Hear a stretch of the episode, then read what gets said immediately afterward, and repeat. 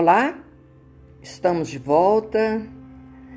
A pedido da minha norinha, semana passada foi o Rogério que disse para abrir o acaso e saiu lá na lição do perdão, belíssimo, belíssimo.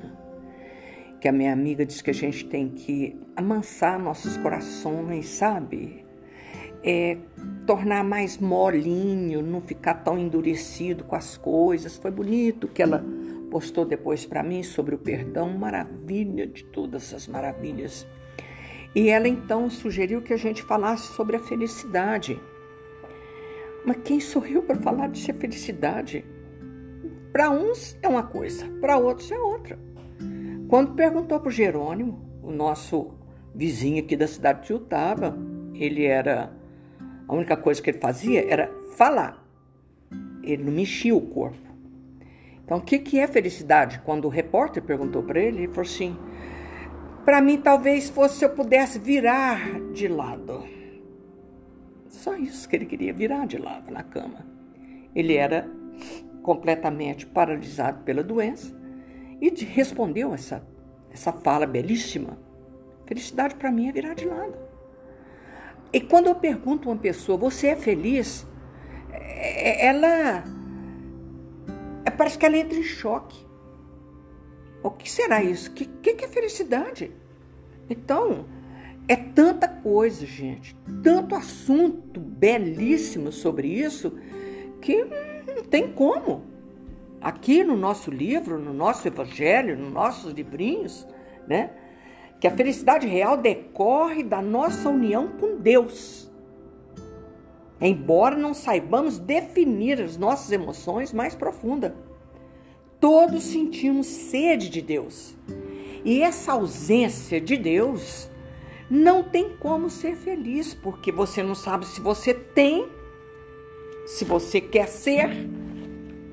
Você quer ser feliz ou ter razão? É outra fala espetacular. Quando eu perguntei centro, você quer ser feliz ou tem razão? A minha amiga chegou e falou assim: Não, eu quero ser feliz.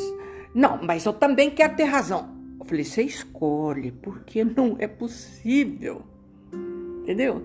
Então, são situações que cada um de nós temos que, na comunhão com Deus, buscar essa alegria. Não é alegria.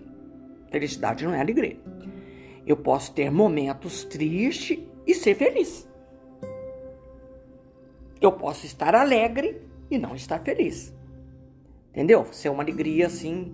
Então, é tanta coisa maravilhosa para estudar que eu acabei de falar aqui para minha querida Norinha, que poderíamos fazer esse estudo até em três etapas, porque nós temos meia hora. Mas a coisa mais importante, que vai desde o começo que estamos falando, é a nossa comunhão com Deus.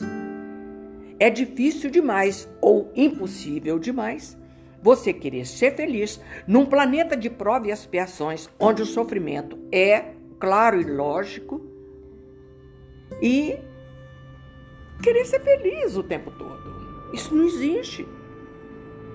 Dificilmente você pergunta a uma pessoa de chofre: Você é feliz? E ela para no tempo, não sabe o que responder. Não sabe, porque quando eu me casar. O, o Divaldo conta essa história ótima. No nosso tempo, ele ainda fala assim: no nosso tempo, a minha felicidade seria quando eu me casar. Hoje, se você perguntar, não, eu vou ser feliz quando eu me divorciar.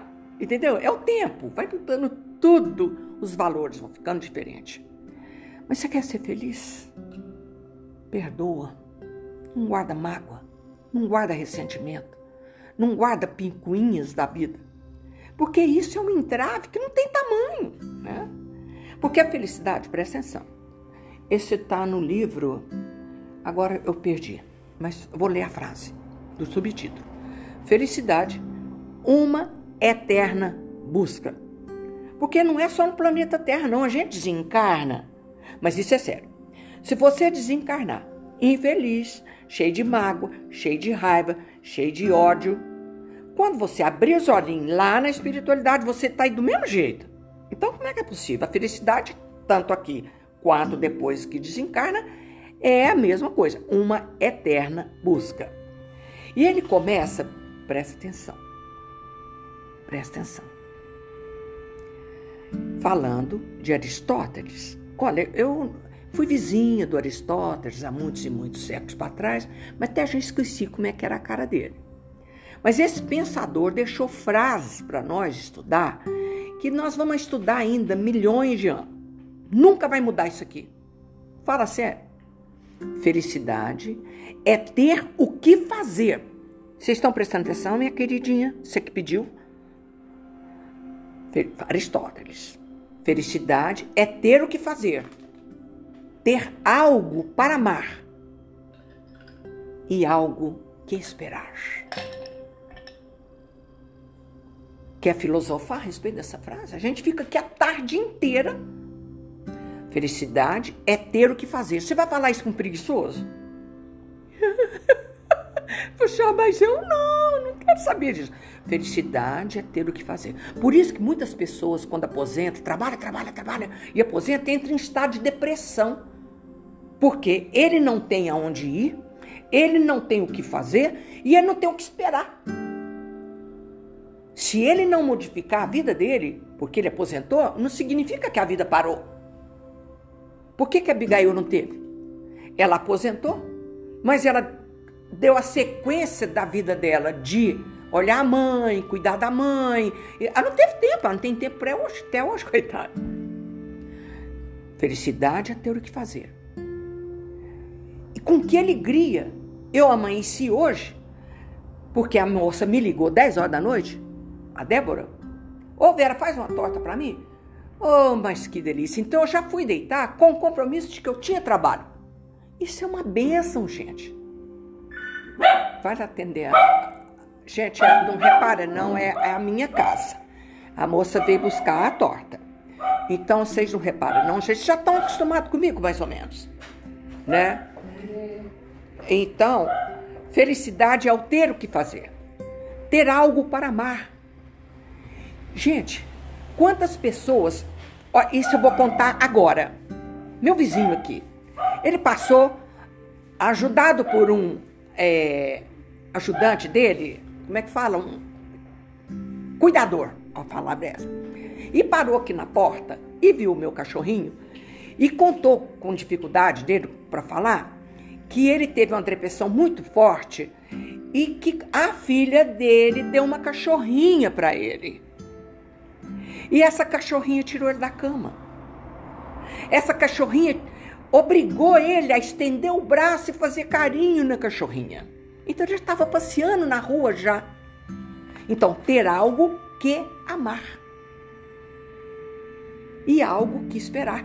Quando ele sai com o ajudante dele, o cuidador, a cachorrinha fica esperando por ele. Isso é lindo demais, gente. Nós vamos ficar falando desse Aristóteles até mais não ter jeito de tanto que isso aqui é importante. Não ter o que fazer é muito triste. É muito triste. E não ter algo para você amar. A sua planta, o seu bichinho. Ah, outra história lindíssima, ouvi ontem aqui na minha casa. Que o marido dela teve uma depressão muito forte, muito forte, tomava sacola de remédio. E ele começou a dedicar a vida dele às plantas. E fez uma horta na casa dele, vaso, ele não tem espaço, né? É muito pouco espaço, vários vasos. Adivinha? Cadê a depressão? Desapareceu ao contato com as plantas, com a terra. Ele tinha algo para amar. O quê? As plantas. E ele sarou. Ele não toma mais um remédio porque ele mexe, ele ama as plantas. E ele sabe que as plantas esperam por ele. Se ele não cuidar, as plantas morrem. Então ele levanta de manhã, ele tem o que fazer, porque já é aposentado e tudo, né? Ele tem o que fazer. O quê? Cuidar da horta, cuidar das plantas. Eu vou dizer uma coisa para você. As plantas, ela retorna pra gente com um sorriso, se é que eu posso me expressar desse jeito. Maravilhoso. a resposta da planta é lindo demais. Você põe uma sementinha lá na terra úmida e de repente ela começa a abrir e vai crescendo e vai florindo e vai isso, vai aquilo. Meu Deus do céu. Esse resultado do contato de planta com terra, isso é ter algo para amar. E ele conta aqui, senão nós não vamos ter tempo, presta atenção. Conta-se uma lenda oriental que diz que quando Deus criou o mundo, tudo era harmonioso até que ele resolveu criar o ser humano. Com suas tendências conflituosas, os humanos desejando sempre ser mais do que eram e não compreendendo bem o propósito do Criador, iniciaram uma grande revolta, competindo uns com os outros, almejando ter mais e mais, desrespeitando as leis de igualdade e respeito, não se contentavam com nada. Conta a parábola que o Senhor da vida, sentindo necessidade de preservar o bem mais precioso a ser conquistado pelos homens, chamou seus auxiliares direto para indagar-lhes a opinião sobre o local mais seguro, de modo que não viesse tão facilmente alcançá-lo, a não ser quando pudesse compreender sua real essência, podendo então abrir mão destes comportamentos mesquinhos. Um dos colaboradores mais respeitados do Criador sugeriu que a felicidade fosse colocada no centro da Terra, onde seria complicado o acesso. Ele não concordou, pois sabia. Presta atenção, tem muita gente que conhece isso aí, mas vamos ler de novo que seus filhos eram muito capazes e chegaria o tempo em que nem o interior da terra estaria salvo de seu desejo de descobertas. Outro colaborador sugeriu que fosse colocada na lua, pois estava bem distante. E ele disse que seus filhos eram capazes de desenvolver potencial extraordinário e mais cedo ou mais tarde, nem mesmo a lua deixaria de ser sondada por seus rebentos. Por fim, de maneira bem simples, o menor de todos os colaboradores do Senhor sugeriu que ele colocasse o tesouro no lugar menos acessível aos homens, um lugar perto e ao mesmo tempo tão distante.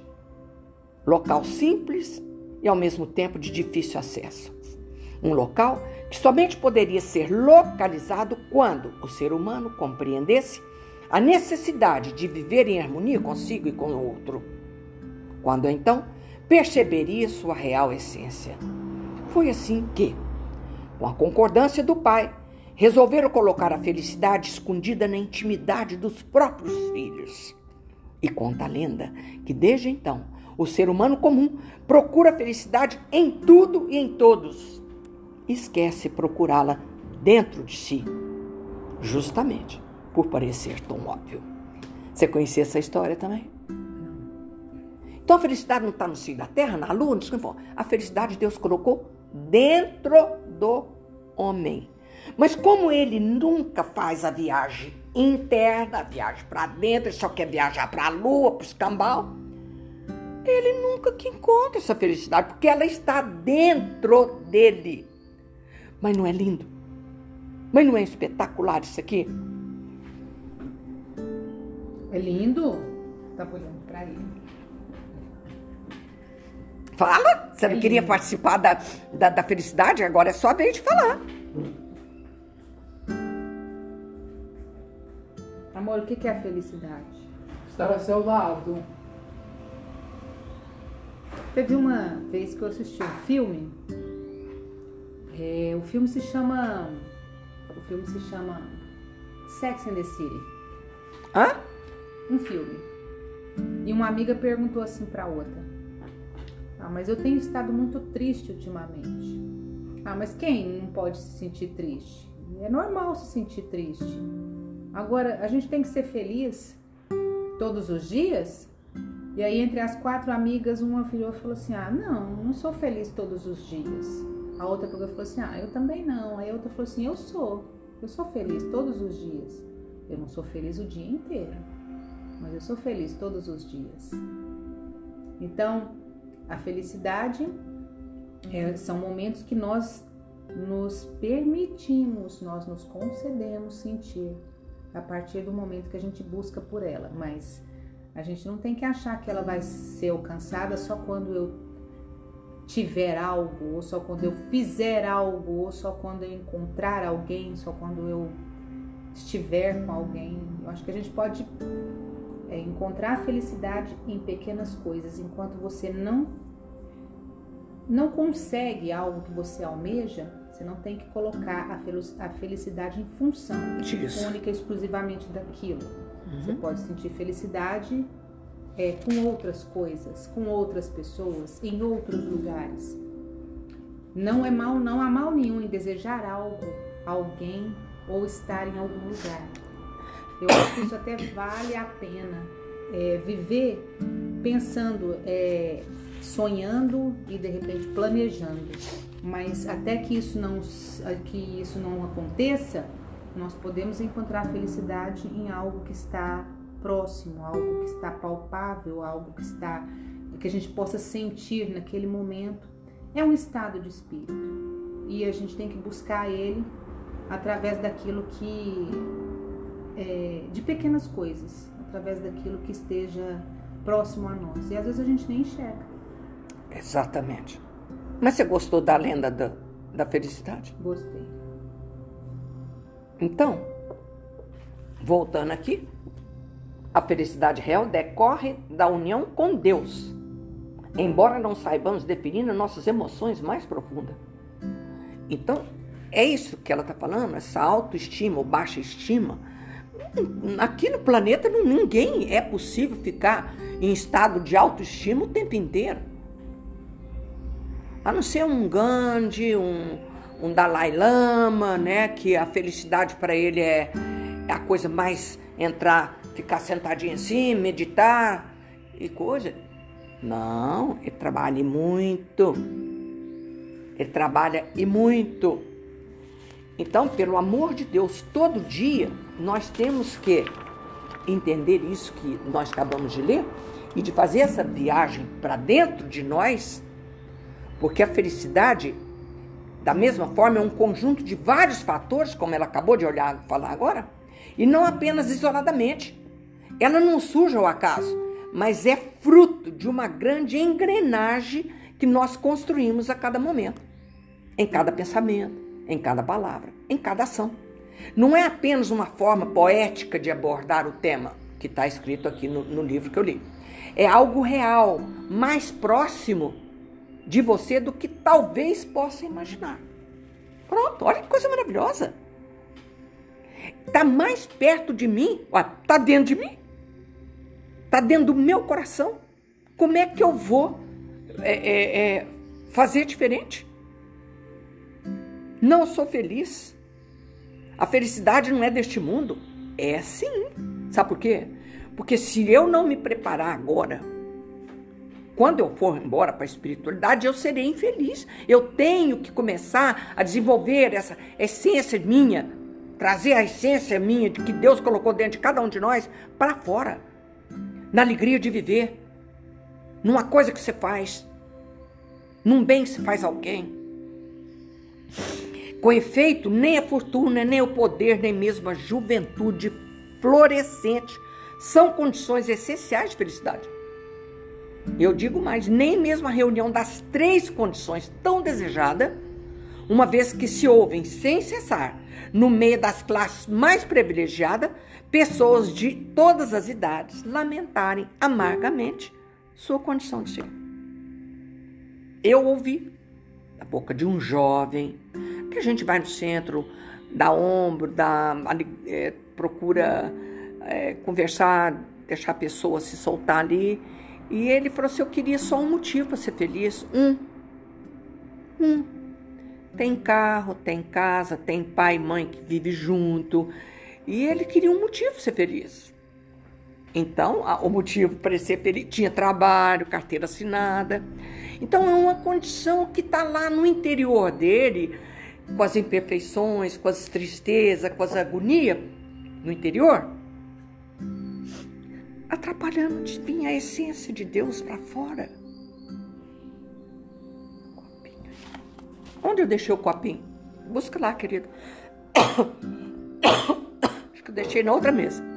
Entendendo? Então, como que é possível tudo isso que eu falei, como está escrito aqui no Evangelho, e ele não ter condição de descobrir dentro dele o Deus interno, porque todos nós temos um Deus interno. Sabe como chama isso? Entusiasmo. Entusiasmo significa um Deus dentro, que todos nós temos. Porque Deus nos fez simples e ignorante, mas a essência divina dentro. Ela não está em lugar nenhum. Ela está dentro de cada um de nós. Dentro de cada E cada um de nós temos que fazer o trabalho extraordinário de deixar vir à tona o Deus interno, o Deus dentro. Lindo demais. Então, olha aqui, como a gente acabou de falar, a felicidade é um conjunto de vários fatores, e não apenas isoladamente. Ela não surge ao acaso, mas é um fruto de grande engrenagem que nós construímos. É todo um processo. É uma construção, como ele está falando aqui. Sabemos que ela é um estado da mente, como ela menina acabou de falar agora, e não de fora da mente. Olha que espetáculo isso. É uma sensação conquistada. Essa palavra eu grifei. Construída muito mais pelo que somos do que pelo que temos. Muito mais pelo que fazemos do que, do que somos. E do que fazemos e com o que temos ou deixamos de ter. Assim sendo, diria que o primeiro grande passo para compreendermos os possíveis entraves que nos impedem de sermos felizes, tanto quanto possamos, apesar de nós, da adversidade, é o fato de identificar essa realidade, que essa realidade é possível, e não um mero fruto do simples acaso. Não.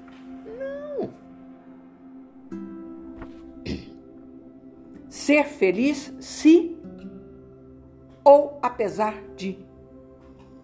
Aí ele escreveu outra aqui do Aristóteles. A felicidade e a saúde são incompatíveis com a ociosidade. Olha, juntar essa fala com a primeira que a gente acabou de ler, ser feliz é ter algo para fazer, que a felicidade e a saúde são incompatíveis com a ociosidade. O que, que é ociosidade? À toa. Assim, olhando ah. o vento. Ah, fala sério? Qual saúde que aguenta? Você que é uma é, é personal, tem que agitar o corpo, tem que trabalhar. As pessoas podem confundir da gente falar ociosidade. Ah, mas eu já trabalhei muito na minha vida, agora é hora de eu aposentar. Mas isso não significa pa ser ocioso. Parar. Isso não significa parar. É justo se aposentar. Mas aí você veste pijama, senta no sofá, espera a morte chegar. Não. Eu contei dois casos belíssimos sobre isso. O da planta, o moço que aposentou e entrou em depressão, tá, tá, tá, tá, tá, tá. aí ele foi cuidar de planta, sarou, não toma mais nenhum remédio para nada. Entendeu? Ociosidade é ficar para, não tô chamando ninguém de preguiçoso, pelo amor de Deus. Ociosidade é ficar parado ali. Você tem que movimentar a mente, você tem que movimentar o corpo. Ele falou da saúde, ó. A felicidade e a saúde são incompatíveis com a ociosidade. Aristóteles, de novo. Nós não podemos ficar parados. Temos que pôr a mente para funcionar, ler bons livros, assistir bons filmes, fazer a caminhada. Todo dia, hoje, hoje se fala muito nisso não tem jeito de você aposentar, vestir pijama, você vai ficar doente. Fisicamente doente, moralmente doente, espiritualmente doente. Tem muita coisa para fazer em prol das pessoas, ir no centro, da paz, fazer caridade, é um monte de coisa para fazer que ó, é imenso campo. E cada um vai fazer o que gosta. Ah, esse negócio de de centro, manda a gente ir lá no asilo, eu não gosto. Oh, pelo amor de Deus, não vai não. Não vai. Procura outra coisa para você fazer que você goste, que você ama. Foi isso que ele falou na primeira frase aqui. Por favor. É ter o que fazer, ter algo que amar. E algo que esperar. Porque isso aqui é bonito demais. Por exemplo, eu, como falei com meu marido, nós estamos vivendo nossa época áurea. Só nós dois dentro de casa. Ele sai para fazer academia e por volta de sete e meia, sete trinta e cinco, eu espero ele chegar com a mesa posta, bonitinha, a chave na xícara, tá, a coisa de fruta. Lindo ter algo que esperar. Esse algo que esperar, eu sempre volto no meu filho Ricardo, porque ele foi na frente. E aquele momento que ele chegava do trabalho para o almoço, aquilo demorou um pouco sair, essa espera. Sabe? Ter algo que esperar. Esperar meu filho, esperar minha nora. Esperar. Isso é importante demais, gente. Ter algo que esperar. Por isso que ficar sozinha é ruim demais. Você vai esperar quem? Amar quem? Ah, mas agora eu sou sozinha. A minha prima, ficou viúva, ela falou assim, eu não me sinto só. Ela tem um trabalho dela na igreja, ela faz isso, ela faz aquilo. Entendeu? Ela, ela se movimenta. Olha a ociosidade aí. Olha a ociosidade entrando, entrando em cena de novo. Não podemos. Agora, ser feliz se eu me casar. Ou sou feliz se eu me divorciar, tá tudo errado. Esse se não pode, não pode, não pode. Deixa eu ver aqui onde mais que eu. Ou apesar de. Eu sou feliz apesar de. Ah, não. Ah, olha, gente. É lindo demais, lindo demais, lindo demais. Esse artigo que está na minha mão aqui. Entendeu?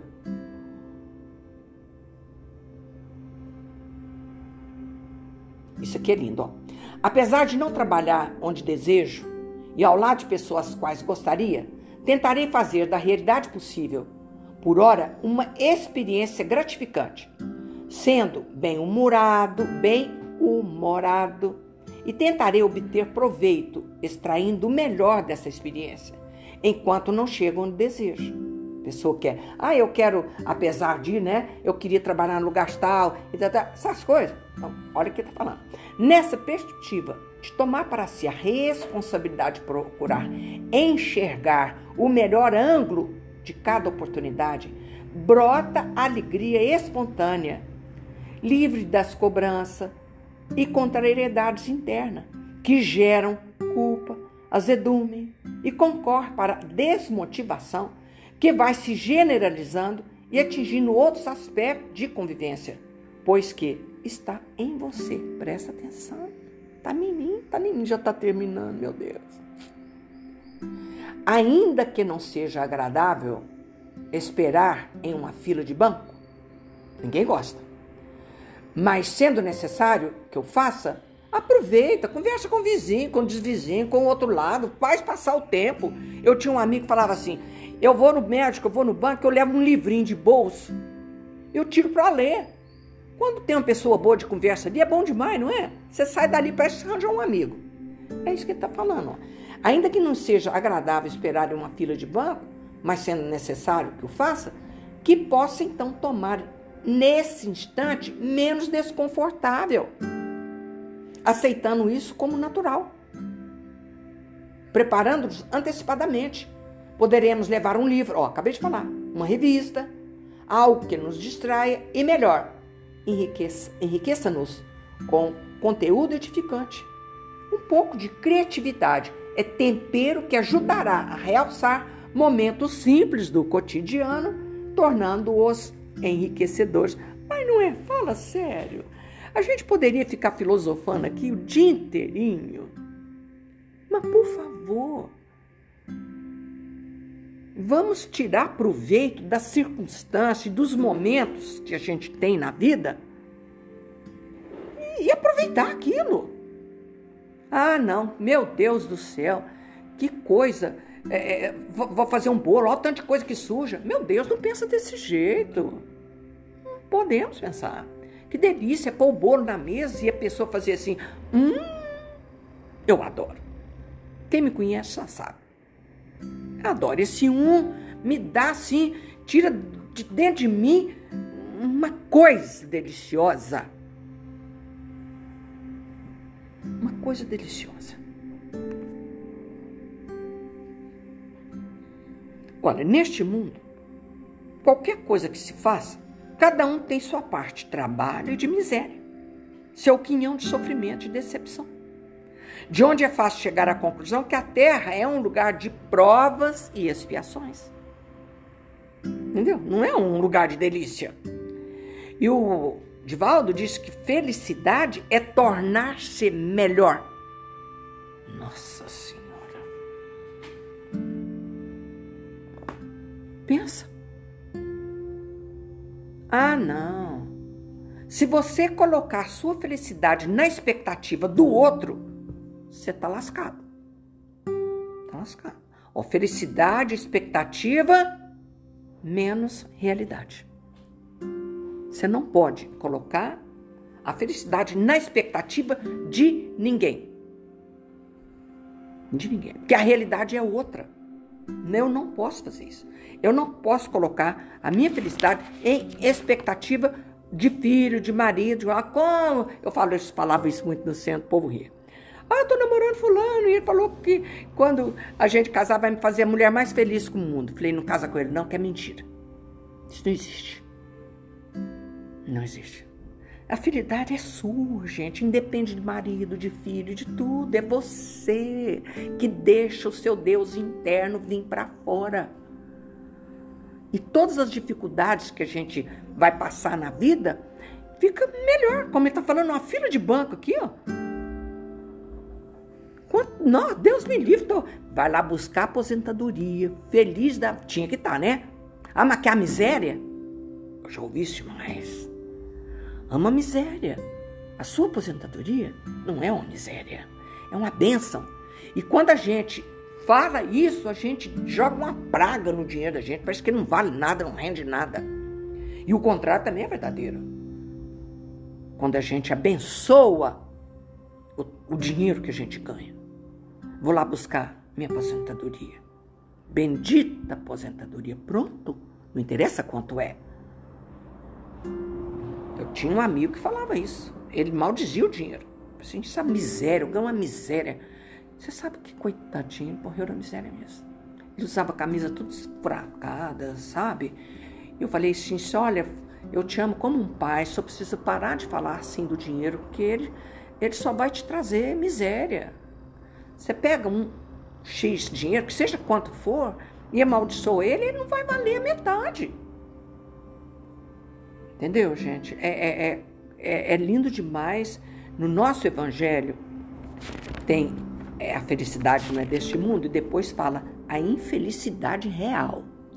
Nós não vamos entrar nisso aqui, não, vamos deixar para outra vez, né? Porque nós estamos falando é de felicidade, de alegria. E a gente precisa aprender a transformar o limão numa uma limonada. Uma boa limonada. é. É, o limão numa boa limonada. Por que não? Delícia cara azedo, cara mal-humorado, azar dele.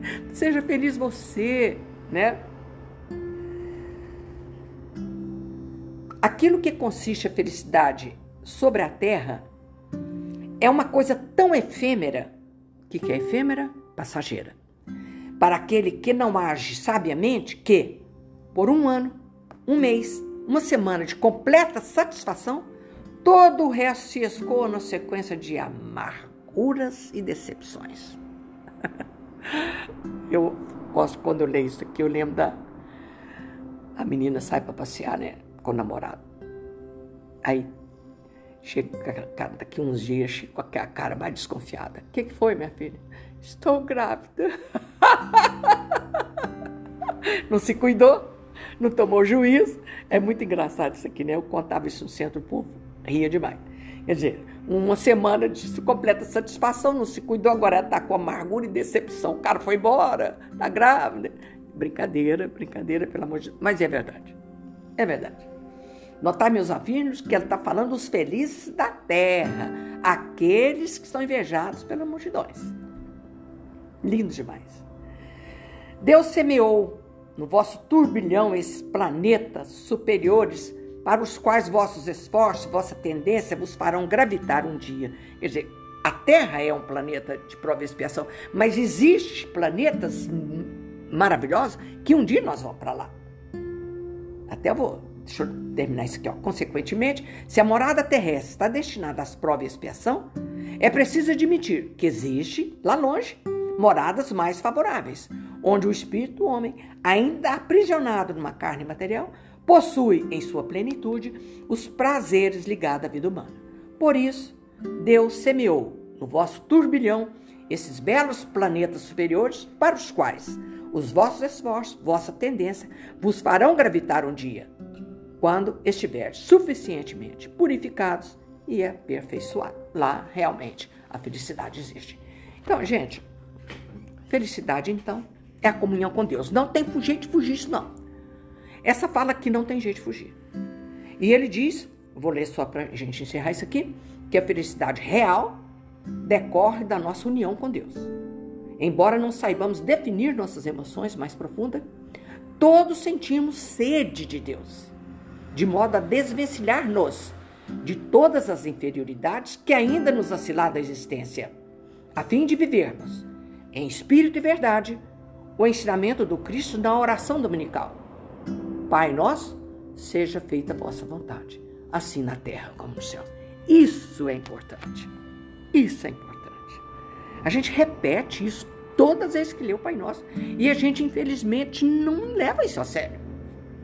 Eu quero outras coisas. Então, sejamos felizes com o que temos.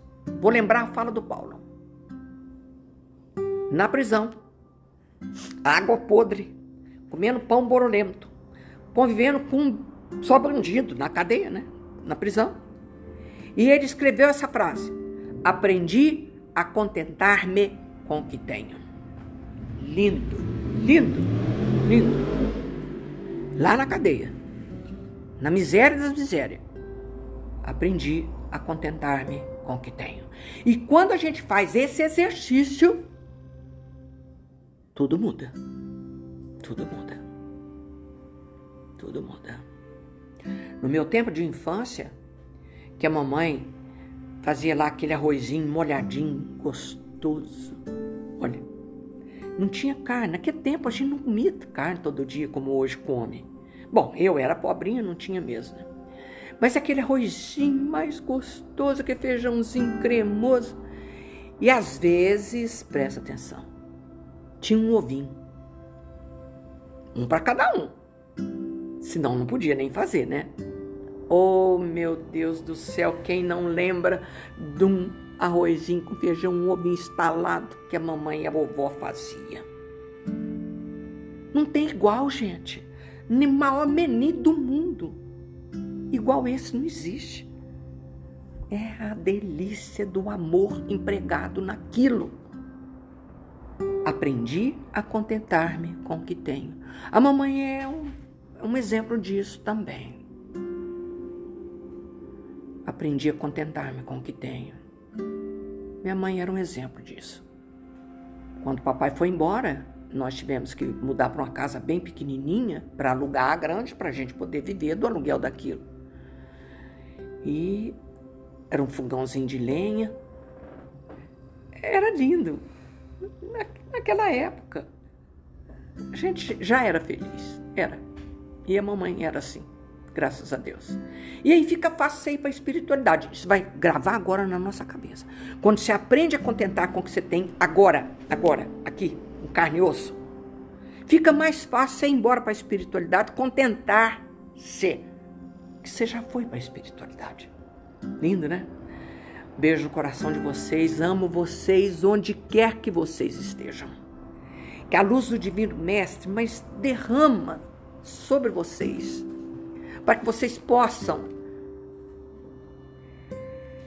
Olha que o meu filho me passou um papel. Eu vou ler, sabe por quê? Eu achei. Cadê? O último que falou. Ah, tá aqui. Ele falou assim: mãe, você tá chegando num outro país, lá no Canadá. Falei, nossa senhora, mas lá é tão longe. Olha que coisa maravilhosa. Que coisa linda. Vocês que estão onde vocês estão. Vou falar, né? No Brasil, nos Estados Unidos, na Espanha, na Irlanda, na Alemanha, na Itália, no Portugal, no Canadá, na Suíça, na Sérvia, na Austrália, na França, Singapura, Luxemburgo, Reino Unido, Suécia, Japão. O meu abraço. O meu abraço, o meu abraço brasileiro com gosto de cafezinho e pão de queijo. Esse é o meu abraço. Que Deus, no seu infinito amor, envolva todos vocês que estão nesses países distantes, que através desse pequeno aparelho nos uniu. Nos uniu. Sejam felizes. Deixa o Deus interno. Ó, entusiasmo significa Deus interno. Deixa o Deus interno vir à flora, vir à tona. Sejam felizes, onde quer que vocês estejam. Deixa eu beber aguinha para não, não cantar tudo errado igual aquele dia. Quanta luz nesse ambiente descendo sobre nós, vibrando em nossa mente. Quanta luz, pois assim em prece, como a alma cresce aos olhos de Jesus. Quanta luz, pois em oração a voz do Mestre fala aos nossos corações. Quanta luz descendo sobre nós. Quanta luz, quanta luz. Ave Maria, cheia de graças o Senhor é convosco. Bendita sois vós entre as mulheres, e bendito é o fruto do vosso ventre, Jesus.